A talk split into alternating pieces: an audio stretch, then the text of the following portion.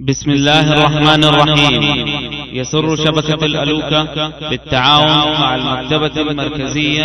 للكتب الناطقة أن تقدم لكم هذه المادة تفسير سورة الحديد لابن كثير قراءة أحمد عزت تفسير سورة الحديد وهي مدنية الصفحة الثانية بعد الثلاثمائة قال الإمام أحمد حدثنا يزيد بن عبد ربه حدثنا بقية بن الوليد حدثني بجير بن سعد عن خالد بن معدان عن ابن أبي بلال عن عرباض بن سارية أنه حدثهم أن رسول الله صلى الله عليه وسلم كان يقرأ المسبحات قبل أن يرقد وقال إن فيهن آية أفضل من ألف آية وهكذا رواه أبو داود والترمذي والنسائي من طرق عن بقية به وقال الترمذي حسن غريب ورواه النسائي عن ابن أبي السرح عن ابن وهب عن معاوية بن صالح عن بجير بن سعد عن خالد بن معدان قال كان رسول الله صلى الله عليه وسلم فذكره مرسلا لم يذكر عبد الله بن أبي بلال ولا الإرباط بن سارية والآية المشار إليها في الحديث هي والله أعلم قوله تعالى هو الأول والآخر والظاهر والباطن وهو بكل شيء عليم كما سيأتي بيانه قريبا إن شاء الله تعالى وبه الثقة وعليه التكلان وهو حسبنا ونعم الوكيل بسم الله الرحمن الرحيم سبح لله ما في السماوات والأرض وهو العزيز الحكيم له ملك السماوات والأرض يحيي ويميت وهو على كل شيء قدير هو الأول والآخر والظاهر والباطن وهو بكل شيء عليم يخبر تعالى أنه يسبح له ما في السماوات والأرض أي من الحيوانات والنباتات كما قال في الآية الأخرى تسبح له السماوات السبع والأرض ومن فيهن وإن من شيء إلا يسبح بحمده ولكن لا تفقهون تسبيحهم إنه كان حليما غفورا وقوله تعالى وهو العزيز أي الذي قد خضع له كل شيء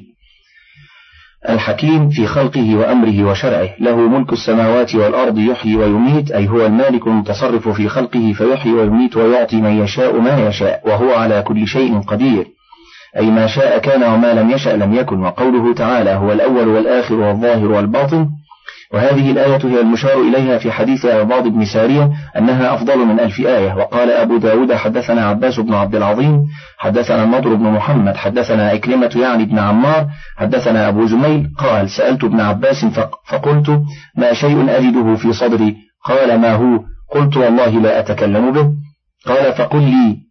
أشيء من شك قال وضحك قال ما نجا من ذلك أحد قال حتى أنزل الله تعالى فإن كنت في شك مما أنزلنا إليك فاسأل الذين يقرؤون الكتاب من قبلك لقد جاءك الحق من ربك الآية قال وقال لي إذا وجدت في نفسك شيئا فقل هو الأول والآخر والظاهر والباطن وهو بكل شيء عليم وقد اختلفت عبارات المفسرين في هذه الآية وأقوالهم على نحو من بضعة عشر قولا قال البخاري قال يحيى الظاهر على كل شيء علما والباطن على كل شيء علما وقال شيخنا الحافظ المزي يحيى هو ابن زياد الفراء له كتاب سماه معاني القرآن وقد ورد في ذلك أحاديث فمن ذلك ما قال الإمام أحمد حدثنا خلف بن الوليد حدثنا ابن عياش عن سهيل بن أبي صالح عن أبيه عن أبي هريرة أن رسول الله صلى الله عليه وسلم كان يدعو عند النوم اللهم رب السماوات السبع ورب العرش العظيم ربنا ورب كل شيء منزل التوراة والإنجيل والفرقان فالق الحب والنوى لا إله إلا أنت أعوذ بك من شر كل شيء أنت آخذ بناصيته أنت الأول فليس قبلك شيء وأنت الآخر فليس بعدك شيء وأنت الظاهر فليس فوقك شيء وأنت الباطن فليس دونك شيء اقض عنا الدين وأغننا من الفقر ورواه مسلم في صحيحه حدثني زهير بن حرب حدثنا جرير عن سهيل قال كان أبو صالح يأمرنا إذا أراد أحدنا أن ينام أن يضطجع على شقه الأيمن ثم يقول اللهم رب السماوات ورب الأرض ورب العرش العظيم ربنا ورب كل شيء فالق الحب والنوى ومنزل التوراة والإنجيل والفرقان أعوذ بك من شر كل, ش... كل ذي شر أنت آخذ بناصيته اللهم أنت الأول فليس قبلك شيء وأنت الآخر فليس بعدك شيء وأنت الظاهر فليس فوقك شيء وأنت الباطن فليس دونك شيء اقضي عنا الدين وأغننا من الفقر وكان يروى ذلك عن أبي هريرة عن النبي صلى الله عليه وسلم وقد روى الحافظ أبو يعلى الموصلي في مسنده عن عائشة أم المؤمنين نحو هذا فقال حدثنا عقبة حدثنا يونس حدثنا السري بن إسماعيل عن الشعبي عن مسروق عن عائشة أنها قالت كان رسول الله صلى الله عليه وسلم يأمر بفراشه فيفرش له مستقبل القبلة فإذا أوى إليه توسد كفه اليمنى ثم همس ما يدري ما يقول فإذا كان في آخر الليل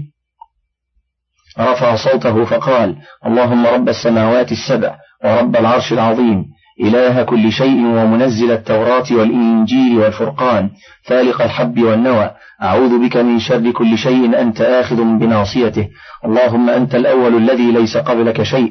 وأنت الآخر الذي ليس بعدك شيء وأنت الظاهر فليس فوقك شيء وأنت الباطن فليس دونك شيء اقض عنا الدين وأغننا من الفقر السري بن إسماعيل هذا هو ابن عم الشعبي وهو ضعيف جدا والله أعلم وقال أبو عيسى الترمذي عند تفسير هذه الآية حدثنا عبد بن حميد وغير واحد بمعنى واحد قال وحدثنا يونس بن محمد حدثنا شيبان بن عبد الرحمن عن قتادة قال قال حدث الحسن عن أبي هريرة قال بينما نبي الله صلى الله عليه وسلم جالس وأصحابه إذ أتى عليهم سحاب فقال نبي الله صلى الله عليه وسلم هل تدرون ما هذا قالوا الله ورسوله أعلم قال هذا العنان هذه رواية الأرض تسوقه إلى قوم لا يشكرونه ولا يدعونه ثم قال هل تدرون ما فوقكم قالوا الله ورسوله أعلم قال فإنها رفيع سقف محفوظ وموج مكفوف ثم قال هل تدرون كم بينكم وبينها قال الله ورسوله أعلم قال بينكم وبينها خمسمائة سنة ثم قال هل تدرون ما فوق ذلك قالوا الله ورسوله أعلم قال فإن فوق ذلك سماء بعد ما بينهما مسيرة خمسمائة سنة حتى عد سبع سماوات ما بين كل سماء ما بين كل سمائين كما بين السماء والأرض ثم قال هل تدرون ما فوق ذلك قال الله ورسوله أعلم قال فإن فوق ذلك العرش وبينه وبين السماء مثل ما مثل بعد ما بين السمائين ثم قال هل تدرون ما الذي تحتكم قالوا الله ورسوله أعلم قال فإنها الأرض ثم قال هل تدرون ما الذي تحت ذلك قال الله ورسوله أعلم قال فإن تحتها أرضا أخرى بينهما مسيرة خمسمائة سنة حتى عد سبع أراضين بين كل أرضين مسيرة خمسمائة سنة ثم قال والذي نفس محمد بيده لو أنكم دليتم حبلا إلى الأرض السفلى لهبط على الله ثم قرأ هو الأول والآخر والظاهر والباطن وهو بكل شيء عليم ثم قال الترمذي هذا حديث غريب من هذا الوجه ويروى عن أيوب ويونس يعني ابن عبيد وعلي بن زيد قالوا لم يسمع الحسن من أبي هريرة وفسر بعض أهل العلم هذا الحديث فقالوا إنما هبط على علم الله وقدرته وسلطانه وعلم الله وقدرته وسلطانه في كل مكان وهو على العرش كما وصف في كتابه انتهى كلامه وقد روى الإمام أحمد هذا الحديث عن شريح عن الحكم بن عبد الملك عن قتادة عن الحسن عن أبي هريرة عن النبي صلى الله عليه وسلم فذكره وعنده وبعد ما بين الأرضين مسيرة سبعمائة عام وقال لو دليتم أحدكم بحبل إلى الأرض السفلى السابعة لهبط على الله ثم قرأ هو الأول والآخر والظاهر والباطن وهو بكل شيء عليم ورواه ابن أبي حاتم والبزار من حديث أبي جعفر الرازي عن قتادة عن الحسن عن أبي هريرة فذكر الحديث ولم يذكر ابن أبي حاتم آخره وهو قوله لو دليتم بحبل وإنما قال حتى عد سبع أراضين بين كل أرضين مسيرة خمسمائة عام ثم تلا هو الأول والآخر والظاهر والباطن وهو بكل شيء عليم وقال البزار لم يروه عن النبي صلى الله عليه وسلم إلا أبو هريرة ورواه ابن جرير عن بش عن يزيد عن سعيد عن قتادة هو الأول والآخر والظاهر والباطن ذكر لنا أن نبي الله صلى الله عليه وسلم بينما هو جالس في أصحابه إذ مر عليهم سحاب فقال هل تدرون ما هذا وذكر الحديث مثل سياق الترمذي سواء إلا أنه مرسل من هذا الوجه ولعل هذا هو المحفوظ والله أعلم وقد روي من حديث أبي ذر الغفاري رضي الله عنه وأرضاه رواه البزار في مسنده والبيهقي في كتاب الأسماء والصفات ولكن في إسناده نظر وفي متنه غرابة ونكارة والله سبحانه وتعالى أعلم وقال ابن جرير عند قوله تعالى ومن الأرض مثلهن حدثنا ابن عبد الأعلى حدثنا ابن نور عن معمر عن قتادة قال التقى أربعة من الملائكة بين السماء والأرض فقال بعضهم لبعض من أين جئت قال أحدهم أرسلني ربي عز وجل من السماء السابعة وتركته ثم قال الآخر أرسلني ربي عز وجل من الأرض السابعة وتركته ثم قال الآخر أرسلني ربي من المشرق وتركته ثم قال الآخر أرسلني ربي من المغرب وتركته ثم وهذا حديث غريب جدا وقد يكون الحديث الأول موقوفا على قتادة كما روي هنا من قوله والله أعلم هو الذي خلق السماوات والأرض في ستة أيام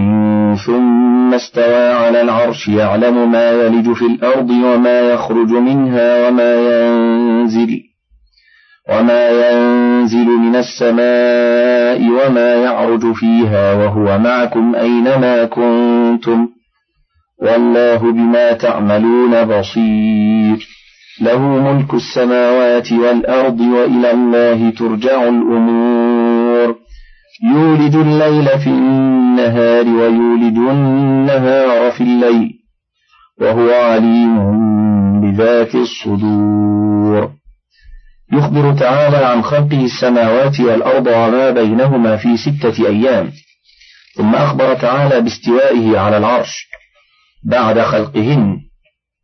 وقد تقدم الكلام على هذه الآية وأشباهها في سورة الأعراف بما أغنى عن إعادته ها هنا وقوله تعالى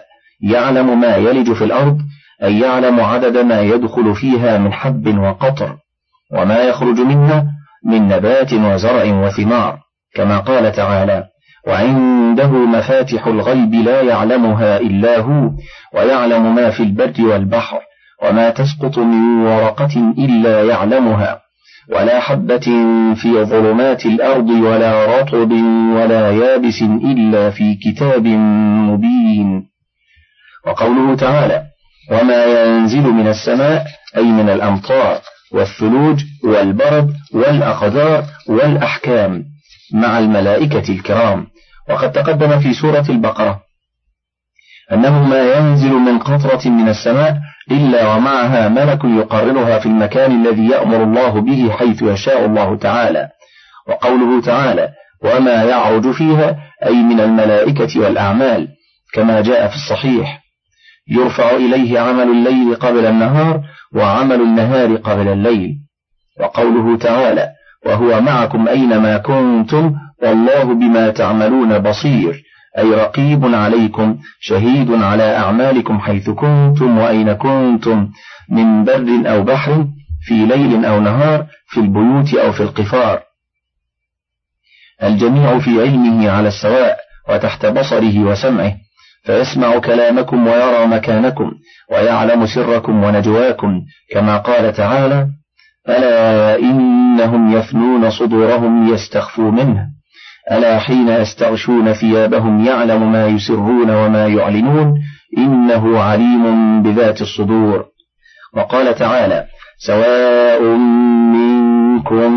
من أسر القول ومن جهر به ومن هو مستخف بالليل وسارب بالنهار فلا إله غيره ولا رب سواه وقد ثبت في الصحيح أن رسول الله صلى الله عليه وسلم قال لجبريل لما سأله عن الإحسان أن تعبد الله كأنك تراه فإن لم تكن تراه فإنه يراك وروى الحافظ أبو بكر الإسماعيلي من حديث نصر بن خزيمة ابن جنادة ابن محفوظ بن علقمة حدثني أبي عن نصر بن علقمة عن أخيه عن عبد الرحمن بن عامر قال قال عمر جاء رجل إلى النبي صلى الله عليه وسلم فقال زودني حكمة أعيش بها فقال استحي الله كما تستحي رجلا من صالح عشيرتك لا يفارقك هذا حديث غريب وروى أبو نعيم من حديث عبد الله بن علوبة العامري مرفوعا ثلاث من فعلهن فقد طعم الإيمان إن عبد الله وحده وأعطى زكاة ماله طيبة بها نفسه في كل عام ولم يعطي الهرمة ولا الرذية ولا الشرطة اللئيمة ولا المريضة ولكن من أوسط أموالكم وزكى نفسه وقال رجل يا رسول الله ما تزكية المرء نفسه فقال يعلم أن الله معه حيث كان وقال نعيم بن حماد رحمه الله حدثنا عثمان بن سعيد بن كثير بن دينار الحمصي عن محمد بن مهاجر عن عروة بن روين عن عبد الرحمن بن غنم عن عبادة بن الصامت قال قال رسول الله صلى الله عليه وسلم إن أفضل الإيمان أن تعلم أن الله معك حيثما كنت غريب وكان الإمام أحمد رحمه الله رحمه الله تعالى ينشد هذين البيتين إذا ما خلوت الدهر يوما فلا تقل خلوت ولكن قل علي رقيب ولا تحسبن الله يغفل ساعة ولا أن ما تخفي عليه يغيب وقوله تعالى له ملك السماوات والأرض وإلى الله ترجع الأمور أي هو المالك للدنيا والآخرة كما قال تعالى وإن لنا للآخرة والأولى وهو المحمود على ذلك كما قال تعالى وهو الله لا إله إلا هو له الحمد في الأولى والآخرة وقال تعالى الحمد لله الذي له ما في السماوات وما في الأرض وله الحمد في الآخرة وهو الحكيم الخبير فجميع ما في السماوات والأرض ملك له وأهلهما عبيد أرقاء أذلاء بين يديه كما قال تعالى إن كل من في السماوات والأرض إلا آتي الرحمن عبدا لقد أحصاهم وعدهم عدا وكلهم آتيه يوم القيامة فردا ولهذا قال وإلى الله ترجع الأمور أي إليه المرجع يوم القيامة فيحكم في خلقه بما يشاء وهو العادل الذي لا يدور ولا يظلم مثقال ذرة بل إن يكن عمل أحدهم حسنة واحدة يضاعفها إلى عشر أمثالها ويؤتي من لدنه أجرا عظيما وكما قال تعالى ونضع الموازين القسط ليوم القيامة فلا تظلم نفس شيئا وإن كان مثقال حبة من خردل أتينا بها وكفى بنا حاسبين وقوله تعالى يولد الليل في النهار ويولد النهار في الليل أي هو المتصرف في الخلق يقلب الليل والنهار ويقدرهما بحكمته كما يشاء فتارة يطول الليل ويقصر النهار وتارة بالعكس وتارة يتركهما معتدلين وتارة يكون الفصل شتاء ثم ربيعا ثم قيضا ثم خريفا وكل ذلك بحكمته وتقديره لما يريده بخلقه وهو عليم بذات الصدور أي يعلم السرائر وإن دقت وإن خفيت آمنوا بالله ورسوله وأنفقوا مما جعلكم مستخلفين فيه فالذين آمنوا منكم وأنفقوا لهم أجر كريم وما لكم لا تؤمنون بالله والرسول يدعوكم لتؤمنوا بربكم وقد أخذ ميثاقكم إن كنتم مؤمنين هو الذي ينزل على عبده آيات بينات ليخرجكم ليخرجكم من الظلمات إلى النور وإن الله بكم لرؤوف رحيم وما لكم ألا تنفقوا في سبيل الله ولله ميراث السماوات والأرض لا يستوي منكم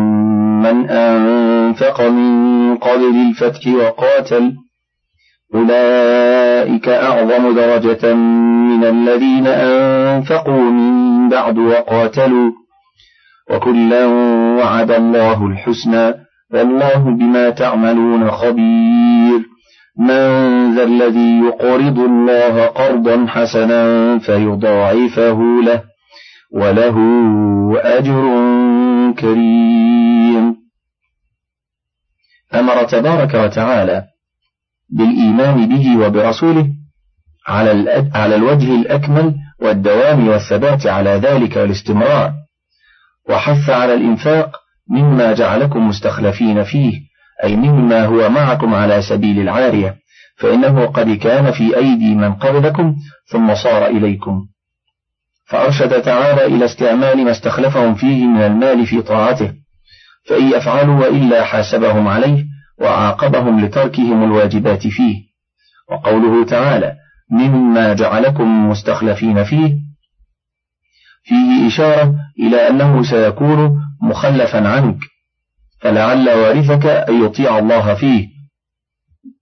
فيكون أسعد بما أنعم الله به عليك منك أو يعصي الله فيه فتكون قد سعيت في معاونته على الإثم والعدوان قال الإمام أحمد حدثنا محمد بن جعفر حدثنا شعبة سمعت قتادة يحدث عن مطرف يعني ابن عبد الله بن الشخير عن أبيه قال انتهيت إلى رسول الله صلى الله عليه وسلم وهو يقول ألهاكم التكاثر يقول ابن آدم مالي مالي وهل لك من مالك إلا ما أكلت فأفنيت أو لبست فأبليت أو تصدقت فأمضيت ورواه مسلم من حديث شعبة به وزاد وما سوى ذلك فذاهب وتاركه للناس وقوله تعالى فالذين آمنوا منكم وأنفقوا لهم أجر كبير ترغيب في الإيمان والإنفاق في الطاعة ثم قال تعالى وما لكم لا تؤمنون بالله والرسول يدعوكم لتؤمنوا بربكم أي وأي شيء يمنعكم من الإيمان ورسول بين أظهركم يدعوكم إلى ذلك ويبين لكم الحجج والبراهين على صحة ما جاءكم به وقد روينا في الحديث من طرق في أوائل شرح كتاب الإيمان من صحيح البخاري أن رسول الله صلى الله عليه وسلم قال يوما لأصحابه أي المؤمنين أعجب إليكم إيمانا قالوا الملائكة قال وما لهم لا يؤمنون وهم عند ربهم قالوا فالأنبياء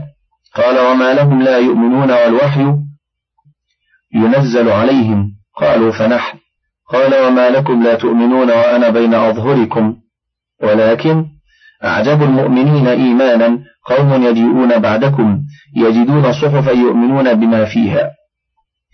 وقد ذكرنا طرفا من هذه في أول سورة البقرة عند قوله تعالى الذين يؤمنون بالغيب وقوله تعالى وقد أخذ ميثاقكم كما قال تعالى واذكروا نعمة الله عليكم وميثاقه الذي واثقكم به إذ قلتم سمعنا وأطعنا ويعني بذلك بيعة الرسول صلى الله عليه وسلم وزعم ابن جرير أن المراد بذلك الميثاق الذي أخذ عليهم في صلب آدم وهو مذهب مجاهد فالله أعلم وقوله تعالى هو الذي ينزل على عبده آيات بينات أي حججا واضحات ودلائل باهرات وبراهين قاطعات ليخرجكم من الظلمات إلى النور أي من ظلمات الجهل والكفر والآراء المتضادة إلى نور الهدى واليقين والإيمان وإن الله بكم لرؤوف رحيم أي في إنزاله الكتب وإرساله الرسل لهداية الناس وإزاحة العلل وإزالة الشبه ولما أواهم أولا بالإيمان والإنفاق ثم حثهم على الإيمان وبين أنه قد أزال عنهم موانعه حثهم أيضا على الإنفاق فقال وما لكم ألا تنفقوا في سبيل الله ولله ميراث السماوات والأرض أي أنفقوا ولا تخشوا فقرا وإقلالا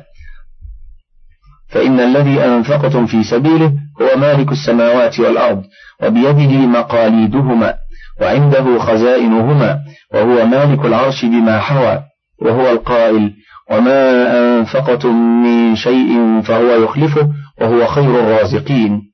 وقال ما عندكم ينفد وما عند الله باق فمن توكل على الله أنفق ولم يخشى من ذي العرش إقلالا وعلم أن الله سيخلفه عليه وقوله تعالى لا يستوي منكم من أنفق من قبل الفتح وقاتل أي لا يستوي هذا ومن لم يفعل كفعله وذلك قبل فتح مكة كان الحال شديدا فلم يكن يؤمن حينئذ إلا الصديقون وأما بعد الفتح فإنه ظهر الإسلام ظهورا عظيما ودخل الناس في دين الله أفواجا ولهذا قال تعالى أولئك أعظم درجة من الذين أنفقوا من بعد وقاتلوا وكلا وعد الله الحسنى والجمهور على أن المراد بالفتح ها هنا فتح مكة وعن الشعبي وغيره أن المراد بالفتح ها هنا صلح الحديبية وقد يستدل لهذا القول بما قال الإمام أحمد حدثنا أحمد بن عبد الملك حدثنا زهير حدثنا حميد الطويل عن أنس قال كان بين خالد بن الوليد وبين عبد الرحمن بن عوف كلام فقال خالد لعبد الرحمن تستطيلون علينا بأيام سبقتمونا بها فبلغنا أن ذلك ذكر للنبي صلى الله عليه وسلم فقال دعوا لي أصحابي فوالذي نفسي بيده لو أنفقتم مثل أحد أو مثل الجبال ذهبا ما بلغتم أعمالهم ومعلوم أن إسلام خالد بن الوليد المواجه بهذا الخطاب كان بين صلح الحديبية وفتح مكة وكانت هذه المشاجرة بينهما في بني جذيمة الذين بعث إليهم رسول الله صلى الله عليه وسلم خالد بن الوليد بعد الفتح فجعلوا يقولون صبأنا صبأنا فلم يحسنوا أن يقولوا أسلمنا فأمر خالد بقتلهم وقتل من أسر منهم فخالفه عبد الرحمن بن عوف وعبد الله بن عمر وغيرهما واختصم خالد وعبد الرحمن بسبب ذلك والذي في الصحيح عن رسول الله صلى الله عليه وسلم أنه قال لا تسبوا أصحابي فوالذي نفسي بيده لو أنفق أحدكم مثل أحد ذهبا مثل أحد ذهبا ما بلغ مد أحدهم ولا نصيفة وروى ابن جرير وابن أبي حاتم من حديث ابن وهب أخبرنا هشام بن سعد عن زيد بن أسلم عن عطاء بن يسار عن أبي سعيد الخدري أنه قال خرجنا مع رسول الله صلى الله عليه وسلم عام الحديبية حتى إذا كنا بعسفان قال رسول الله صلى الله عليه وسلم يوشك أن يأتي قوم تحقرون أعمالكم مع أعمالهم فقلنا من هم يا رسول الله أقريش قال لا ولكن أهل اليمن هم أرق أفئدة وألين قلوبا فقلنا أهم خير منا يا رسول الله قال لو كان لأحدهم جبل من ذهب فأنفقه ما أدرك مد أحدكم ولا نصيفه إلا أن هذا فضل ما بيننا وبين الناس لا يستوي منكم من أنفق من قبل الفتح وقاتل أولئك أعظم درجة من الذين أنفقوا من بعد وقاتلوا وكلا وعد الله الحسنى الله بما تعملون خبير وهذا الحديث غريب بهذا السياق والذي في الصحيحين من رواية جماعة عن عطاء بن يسار عن أبي سعيد ذكر الخوارج تحقرون صلاتكم مع صلاتهم وصيامكم مع صيامهم يمرقون من الدين كما يمرق السهم من الرميه الحديث ولكن رأى ابن جرير هذا الحديث من وجه آخر فقال حدثني ابن البرقي حدثنا ابن أبي مريم أخبرنا محمد بن جعفر أخبرني زيد بن أسلم عن أبي سعيد التمار عن أبي سعيد الخدري أن رسول الله صلى الله عليه وسلم قال يوشك أن يأتي قوم تحقرون أعمالكم مع أعمالهم قلنا من هم يا رسول الله قريش قال لا ولكن أهل اليمن لأنهم أرق أفئدة وألين قلوبا وأشار بيده إلى اليمن فقال هم أهل اليمن ألا إن الإيمان يمان والحكمة يمانية فقلنا يا رسول الله هم خير منا قال والذي نفسي بيده لو كان لأحدهم جبل من ذهب ينفقه ما أدى مد أحدكم ولا نصيفه